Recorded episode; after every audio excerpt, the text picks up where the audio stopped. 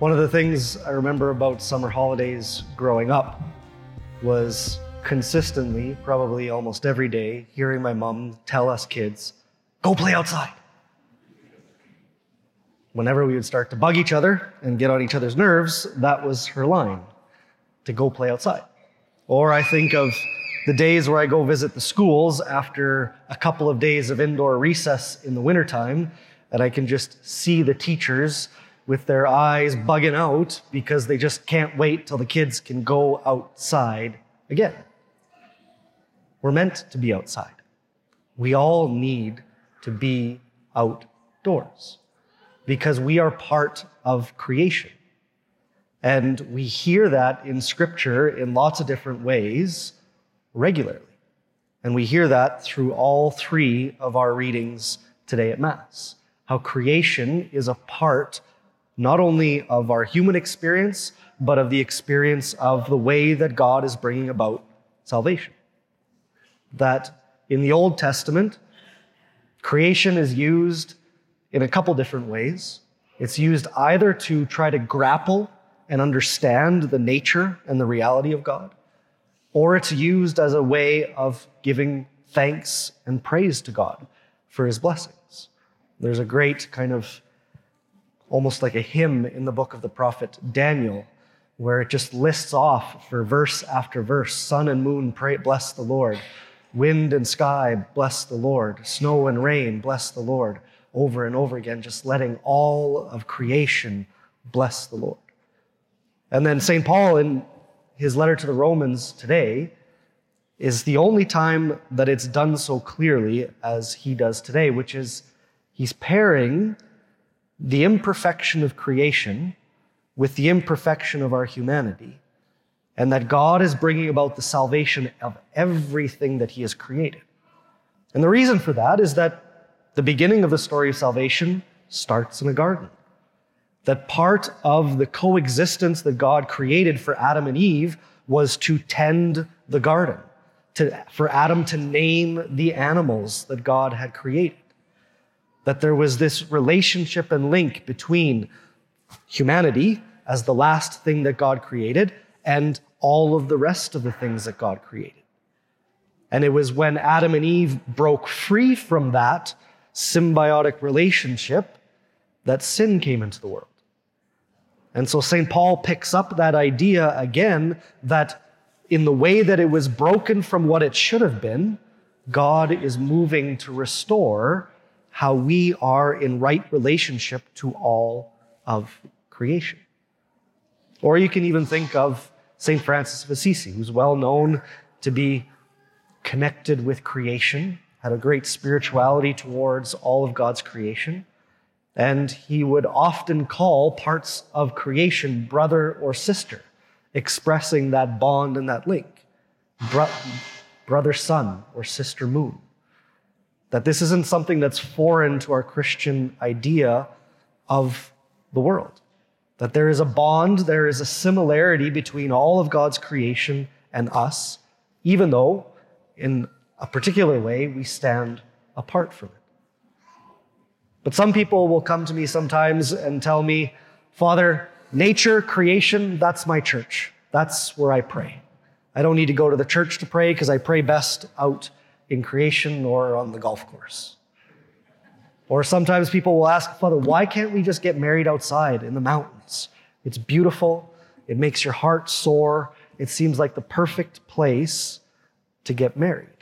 Why do we have to come indoors into the church?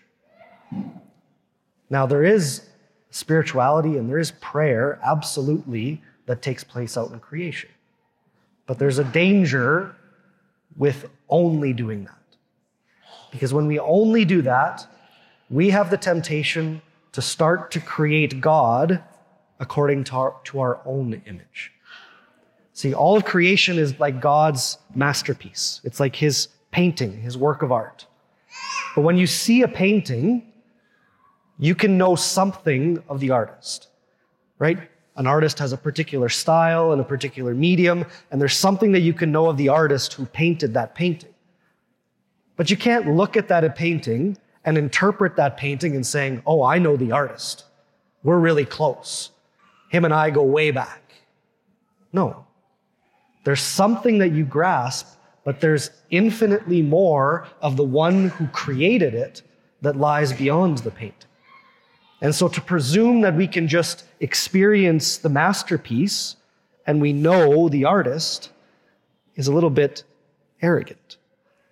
And so when we go and seek God out only in creation, it's like going to a work of art and drawing our own interpretation of it and saying, we know the artist. We need more than that.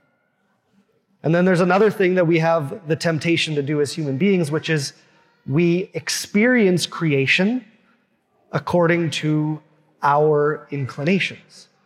Now, I know none of you here would do something like this, but I remember going and hiking Johnston Canyon just outside Banff many years ago. It's, if you've never been, it's a beautiful hike through this canyon carved out by a creek, and it's a nice place to go for a walk, but they've done it so that anybody can walk it. It's not a hike, it's a walk, because they've paved most of the trail lining this canyon. And I remember when I went, a tour bus pulled out and a bunch of ladies in high heels got out to hike the Johnston Canyon in their high heels. Yes, you can experience something of the beauty of this canyon and what nature has created, but it's not the same as when you go out into untouched nature and experience it as it is before humans have kind of catered it to themselves. Or I think of the four years that I lived in downtown Edmonton. You would think there's all of these people that are literally living on top of each other. The density of people in that area is so great, you would think, what a great opportunity for community and people coming together to do things. And they can't even look each other in the eye when they walk down the street. That even though they're all together, They've insulated themselves so that they don't even know who lives in the apartment next door. Because they've created a world of concrete that insulates them from the creation that surrounds them, and they start to believe that they are in control of their life and the world around them. For all of you, those of you that come from the farm or live on the farm, you know that that's not your reality. That you have to live according to what creation offers you. When the rain comes, when the rain doesn't come. When the road gets flooded out, or when the snowbanks are too high to get out of your driveway. You are susceptible to creation when you live away from that.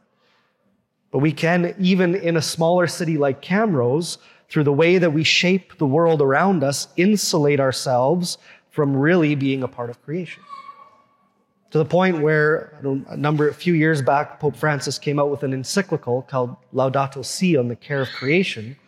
And the one thing that I vividly remember reading from it is him emphasizing the importance of green space in our cities for that very purpose. That by having that green space, it reminds us that we are not in control of our existence. And concrete can start to make us think like everything is always in its rightful place. We can't just rely on creation as our source of spirituality because then it becomes, like in the gospel, the seed that fell on rocky ground. Yes, we can experience something of God through creation, but it has to go deeper than that. What we're being invited to as Christians is a relationship with the artist himself not just his masterpiece. And this, for us as Catholics, as difficult as it can be sometimes, is the gift of our life in the church. To avoid that temptation of created, creating God into our own image and likeness, to avoid the temptation of insulating ourselves from the full experience of God and just kind of taking Him piecemeal as much as we want God in our life. The gift of the church through the sacraments, through her teachings, is to draw us past that, to come and to know God in the fullness of who He is, to break down our misconception of who He is, to come to the truth of who God is. So, as we experience our summer months where most of us spend more time outside than the rest of the year if the smoke doesn't keep us indoors. Give thanks to God through creation. Stop long enough when you are out there in your garden or camping or whatever you're doing outdoors to just give thanks to God for his creation. To remember how you are connected to everything that God has created. And that through all of that, God is bringing about our salvation. Let that be a moment of prayer for you. And then remember when you come to the church, the gift of how it helps you to understand what God is trying to do in your life through word and through sacrament. And I'll just finish today with part of the prayer that Pope Francis ends his encyclical Laudato Si with.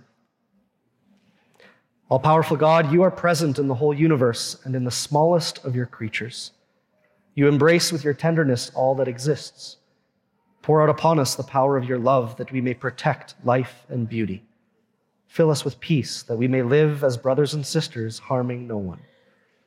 Teach us to discover the worth of each thing, to be filled with awe and contemplation, to recognize that we are profoundly united with every creature as we journey towards your infinite light.